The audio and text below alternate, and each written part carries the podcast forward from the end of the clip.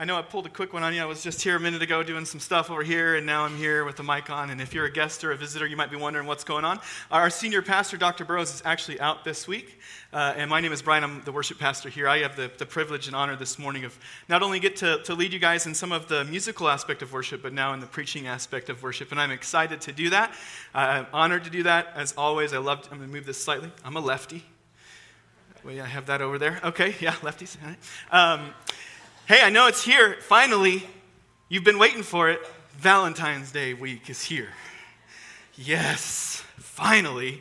Uh, I know some of you are probably, actually, maybe you are excited about that, maybe. Uh, some of you maybe are indifferent to that, just kind of like, yeah, take it or leave it, whatever. Some of you probably loathe the idea of Valentine's Day, and you're not looking forward to that at all, but wherever you fall on that spectrum, the reality is it's here. And uh, so I thought I'd start this morning by just giving you some interesting facts on Valentine's Day. I got these from the internet, so you know they're true, okay? Uh, Valentine's Day is apparently worth $18.6 billion with a B, billion dollars. People will spend 1.6 billion on candy, 1.9 billion on flowers, 4.4 billion on jewelry. The average American will spend $119.67 on Valentine's Day this year which is actually up from last year. Was $100.89 last year. So I guess uh, love just continues to grow in its cost year by year. Uh, men, you will spend almost twice as much on Valentine's Day as women do. Now, come on. My wife's out of town, so I get to say whatever I want. this year, the average man will spend uh, around $156, and the average woman will spend about 85. I mean, Maybe this year we start a new trend, eh? No, I doubt that's. Sorry. I better stop right now. Okay. Uh, approximately 224 million roses are grown every year specifically for Valentine's Day. More than 36 million heart shaped boxes of chocolates will be sold across the country. Here's one last one I thought was interesting. Uh, more than 40% of men would prefer not to receive a gift for Valentine's Day. Less than 15% of women feel the same way. okay, so. Uh, well, there you go. So there's some little tidbits for you. Our, our, culture really is enthralled with the idea of Valentine's Day on kind of a, a week that's supposed to be dedicated to celebrating love and expressing love. I thought what we do in our time this morning is kind of just stay in that same lane. And so we're just going to talk about love uh, this morning. Uh, and, and really, uh, the title of my message this morning is What Love Does and Doesn't Do. And I thought it would be a good thing for us just to, coming up on this week, to kind of focus in on love a little bit. And all kidding, kidding aside, love really is a very powerful thing. We would agree with that, I think. Uh, it's a strong thing, it's an extremely powerful thing that we deal with. People seek after love, I mean, they strive for it. They seek after it oftentimes at great lengths and to personal hardship of, of their own. A lot of stuff is done in the name of love. I mean, battles and wars have been raged and fought in the name of love. The, the concept of love has found its way into the vast majority of music that we listen to and uh, movies and TV shows that we watch, like The Bachelor. I'm not even saying anything because you might boo me off the stage, so we'll move on. Um, but we are constantly trying as a culture to re- kind of define love and sometimes even redefine love.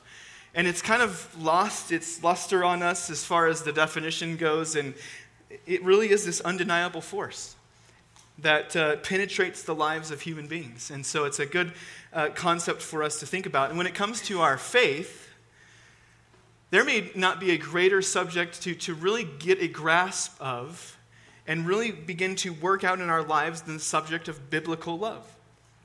In fact, the Bible's simplest definition of God, and therefore God's simplest definition of himself, is God is love. 1 John 4:16 says that.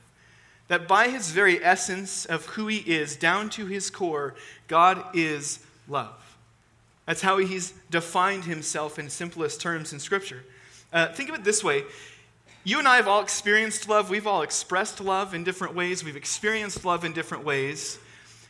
And I think it's important for us to remember that the only reason that we've ever experienced love or the only reason that we've ever expressed love is because of God.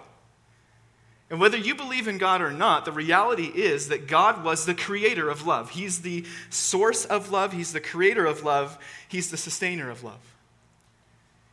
And so, anytime we've ever experienced love, we've only done that because God has loved us. In fact, in 1 John, it also tells us that we love only because God has first loved us. That we've only ever experienced love or expressed love because He first loved us and showed us what love is and defined that for us. Jesus, when he's asked what is the greatest commandment, I'm sure many of you have heard this before. He said, You should love God with all your heart, soul, mind, and strength. And the second one is like it love others as you would love yourself. And then he says something at the end of that that is very important for us to understand. He says this All the law and the prophets hang on these two commandments. And Paul in Romans uh, 8 says some, something very similar. He says, Let no debt remain outstanding except the continuing debt to love one another. For whoever loves others has fulfilled the law. I mean, just sit under the weight of that for, for a moment. Has fulfilled the law, has fulfilled the prophets. All of the commandments in the Old Testament, all of the laws, the, the moral laws, the ceremonial laws, over 600 of them, Jesus says, really, you can fulfill that in two steps? Yeah. You love God and you love others. Because the reality is, if we're loving God perfectly and we're loving others perfectly, there would be no need for a law. You see how that works? And so biblical love is really quite important for us, but our culture doesn't help us out in this way. Uh, our culture is, is just kind of flippantly throws the word around. Uh, it, it, it, does, it's lost its, its meaning. It's been stripped down to just kind of mean affection for something or a feeling that you get, or sometimes even just tolerance. Our own English language fails us because we only have one term for it right? Love. Like that's, that's why in the same breath I can say, I love my wife and I love tacos. I love me some tacos, right? And so we kind of just throw the word out and we use it all, all over the place, and our own English language fails us in that. Um, so I thought what we would do is we would kind of just come back to the core of what that really looks like because it's extremely important for us. And so we're going to look this morning. No better place we could go in the New Testament than 1 Corinthians 13. Now, you might be familiar with 1 Corinthians 13. Uh, chances are uh, this, this passage was recited at your wedding or a wedding that you've attended. Uh, it's known as the love chapter. It's also been called the hymn of love. It's one of the Apostle Paul's greatest and most well known works. And so let's look at it. Here's what it says 1 Corinthians. If I speak in the tongues of men and of angels, but have not love, I am a noisy gong or a clanging cymbal.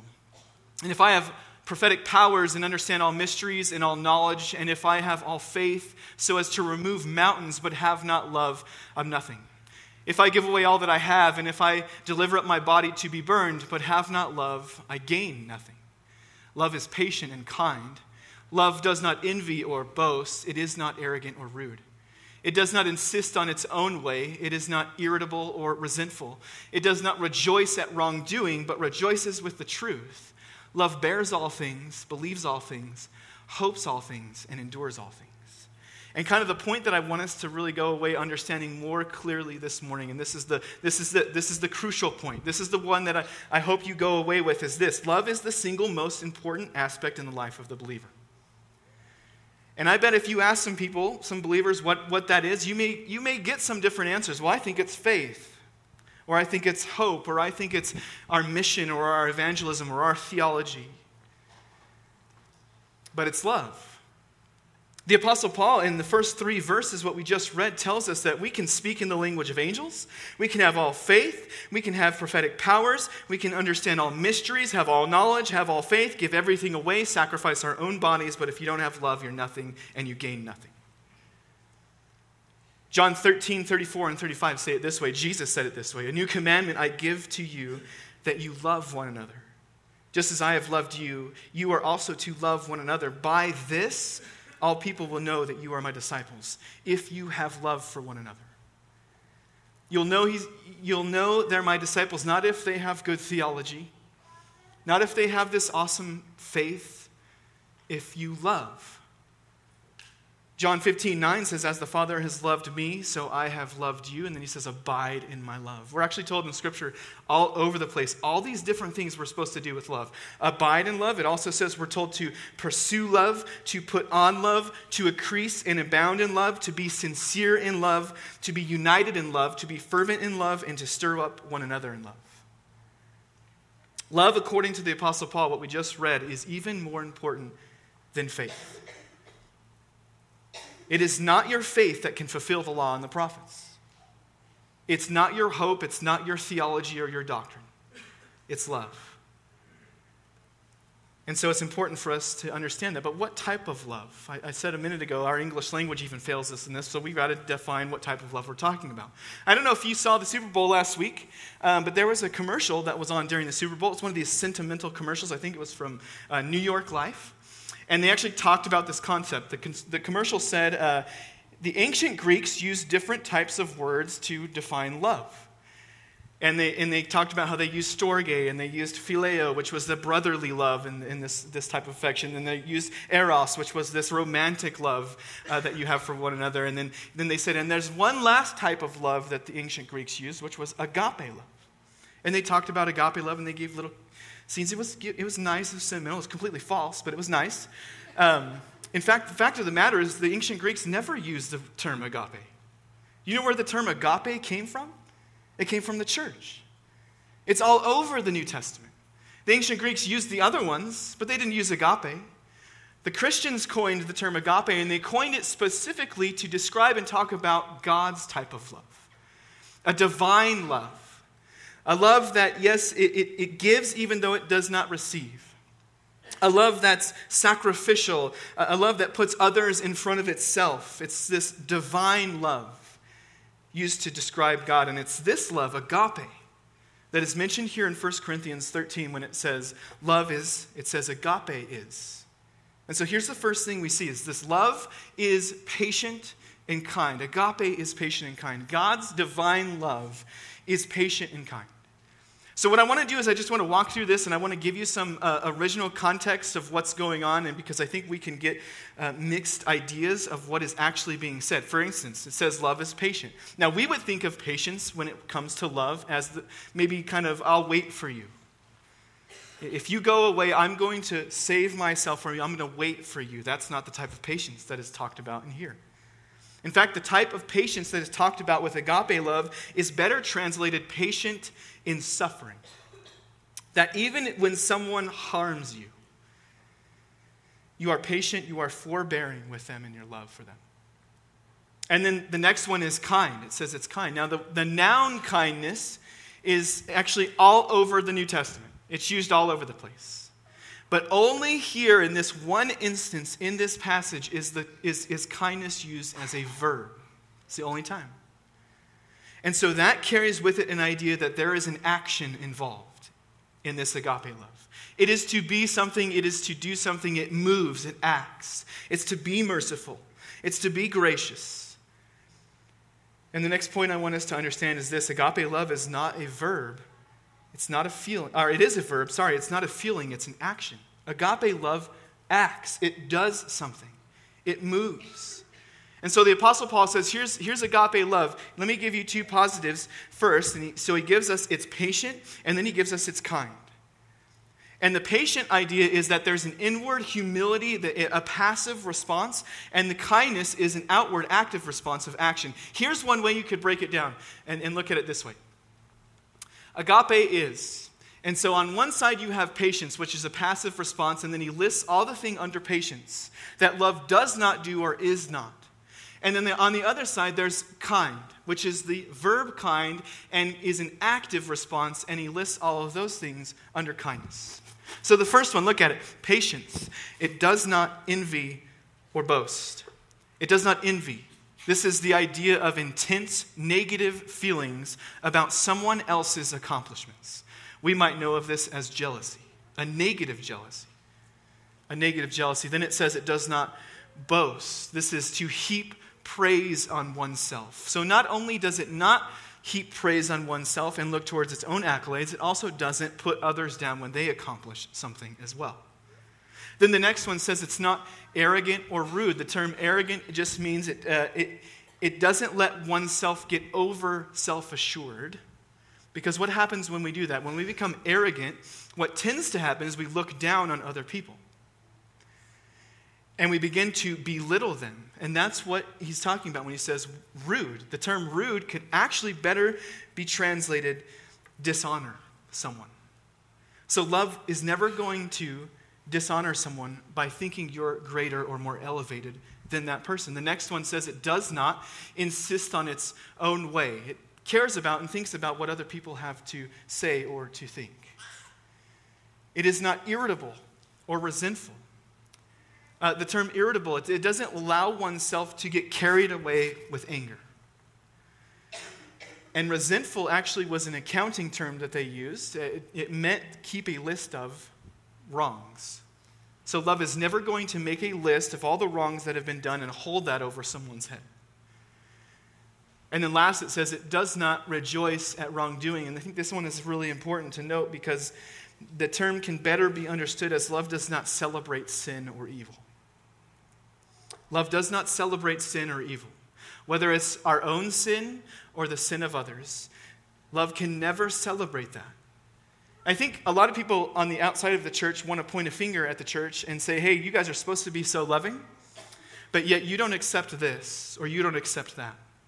You don't care about this or you don't tolerate that. But you see, the, the reality remains that love never celebrates sin or evil.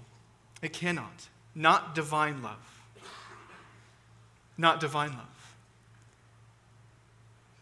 And that's important for us to remember, whether it's our own sin or someone else's, because we understand that it is sin that separates us from God. So, why would we celebrate that?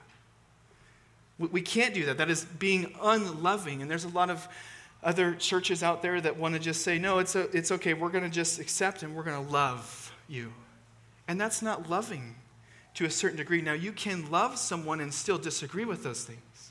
But agape love never celebrates sin our, ows, our own or anyone else's.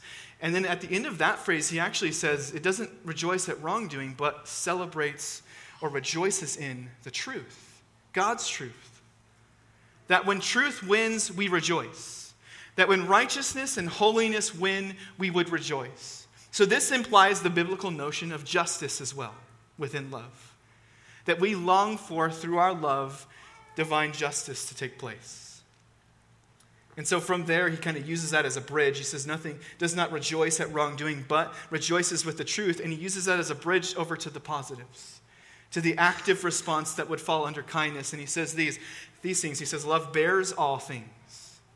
This means it covers, uh, it protects, it, it bears up against difficulties. It believes all things, is next. It's not this naive, this, this um, believes all things is tricky because it actually has to do more with trust when you look into what was originally spoken. So it has to do more with trust. It trusts, and it's not this naive trust, like trusting someone when they're, untr- when they're, they're tr- uh, not trustworthy. It's not a naive trust. In fact, it has a, a sense of trusting God more than trusting anyone else. It's kind of the idea that, God, I don't trust this person really as far as I could throw them. But I trust you and I trust that you know what's best for me and you know what's best for this person. And I trust you in yours, your desire that I walk in love with this person, so I'm going to trust you through that process. It's not a naive trust. The next one is the same. It, um, it hopes all things. It's not this naive hope of, I just hope everything will turn out all right. No, remember, these are actions. It's an action. It's, it's, it's more about hoping and, and believing God and the assurance of God through the process of you working out what agape love is in your life. God, I know this is going to be difficult. I know this is going to be hard. This is, this is going to be messy and it's going to be dirty for me to love this way, fights against my nature, but I am going to hope and be assured in you to get me through this process. And the last one is it endures all things, it, it never ends, it, it never gives up, it perseveres. So, what I would like for us to do this morning as we look at this list and as I kind of just shotgunned you through what all those original meanings kind of meant, is I want you to see this is not an exhaustive definition. I wouldn't even know if we would call it a definition, more an example of love. Uh, because we can go to other places in the New Testament, we can see other angles of what agape love is, but this is a very good one to look at. And I want us to look at this agape love, the patience, the passive inward response of, uh, of humility, and what that does not do and is not. And then the kindness, the active response as well, and what that does do, and all of those things. And our question this morning for all of us really is how are we doing with that? Me included.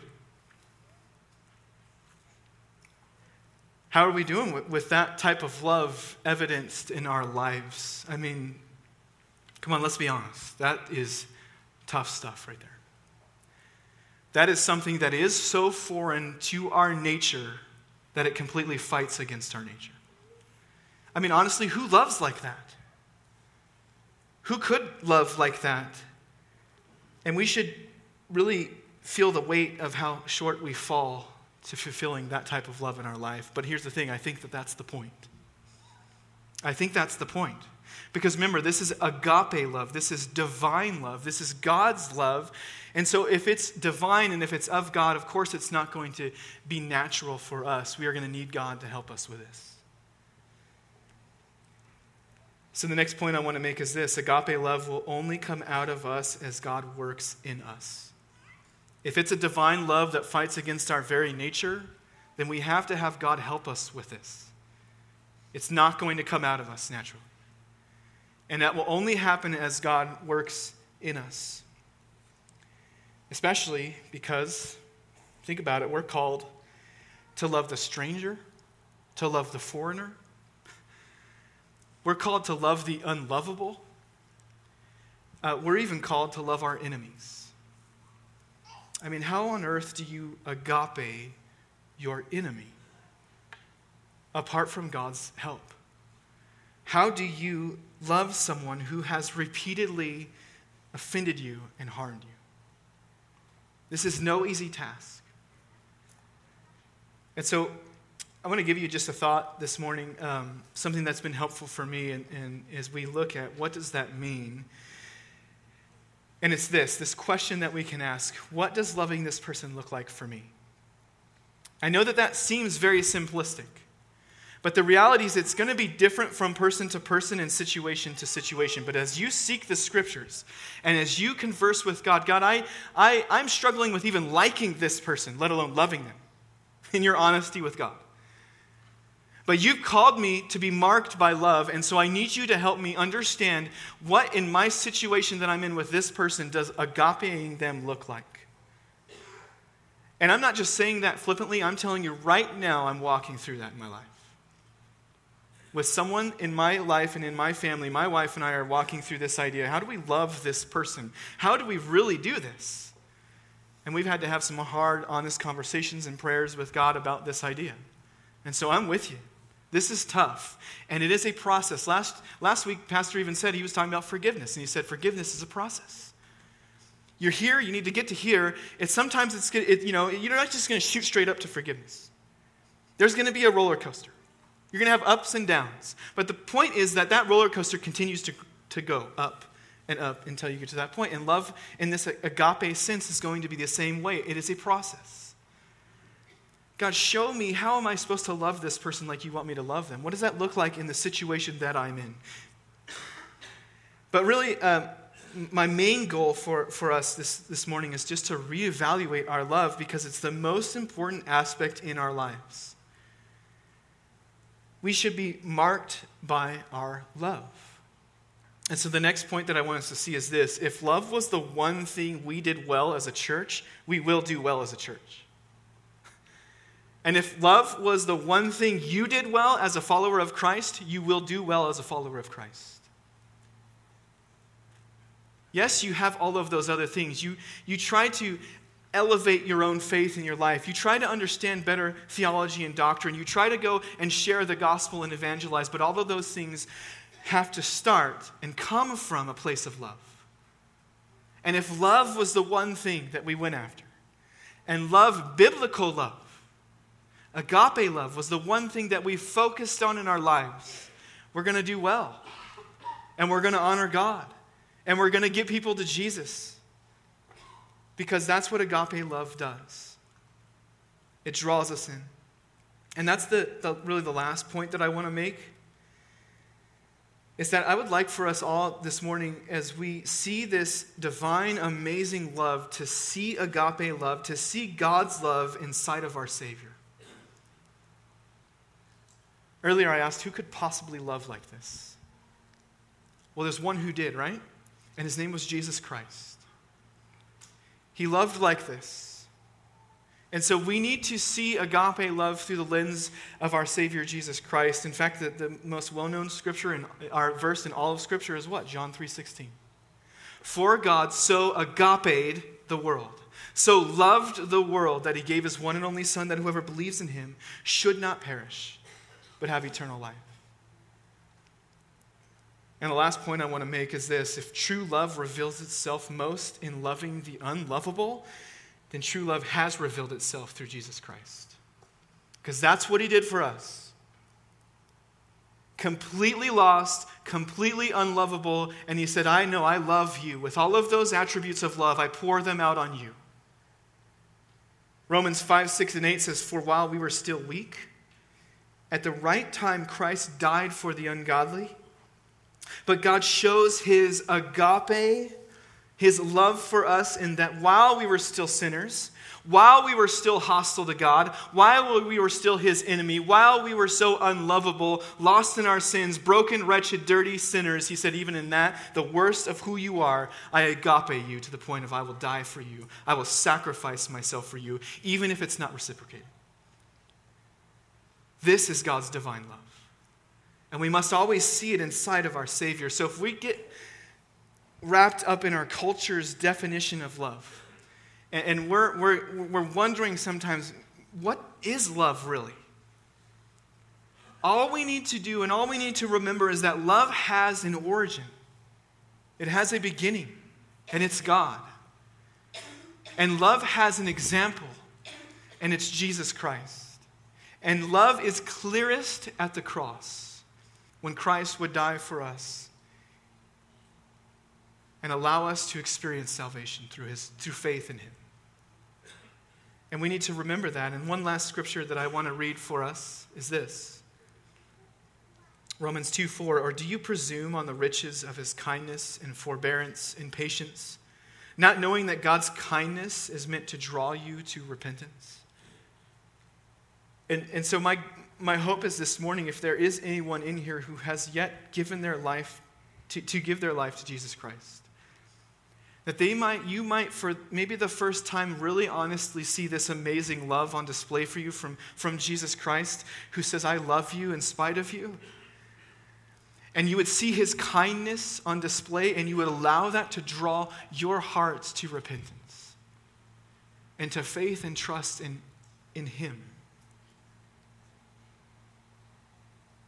And for some of us, you know, in a moment we're going to have a time of response. We do this every week, it's, it's purposeful. When, when, when the, the scriptures are read, whether it's good or bad, you should respond to that.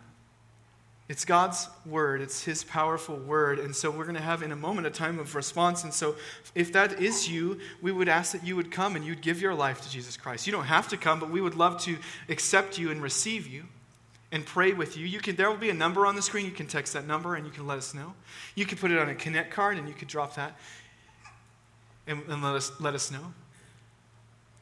So I'd love if that's you for you to respond that way. And then for some of us, I know that there are some difficult relationships we're dealing with. And I'm walking in it with you. But we are called to love, and we're, we should be marked by our love, and our lives really should radiate this type of divine love. And so maybe for us, our response this morning is to say, God, I, I need your help with this. If it's a divine love that comes from you, then you've got to do this in me. And you've got to show me what it looks like to love this person. And maybe that's your response. If eh, some of us will be up here, we'd love to pray for you and for that situation. If you'd like us to, you can come to the altar and kneel and pray. You can pray where you are. Some of us may need to just stand and just praise God for his love. Maybe that's your response. Maybe you just need to rededicate this idea of love in your life that it is the most important aspect in your life as a believer. God, I haven't been doing very well with that in my life. Help me to radiate that better. And help us all, God, to see our Savior through the light of this awesome, amazing love. And so, whether you come to the throne physically, or I'm sorry, you come to the altar this morning physically, or you come to the altar in your heart, let's all come to the altar this morning and let's respond to this amazing love that He has given us in spite of us. And thank Him for His love, and then walk and act in that love. So, Father, thank you for it this morning. Thank you, God, for an opportunity and a chance to come and to, to worship you, to remember you, to reflect on you, and, and even in these few moments, God, to, to reflect on your amazing love for us. This divine love that is so just opposite of who we are. And we admit that to you. God, we admit that we often fail in how we should radiate this type of love. So forgive us for that. And God, we're asking that you would help us with that. That you would help us to see the great love with which you have loved us, and then take that love and extend it to others as well, as they have need.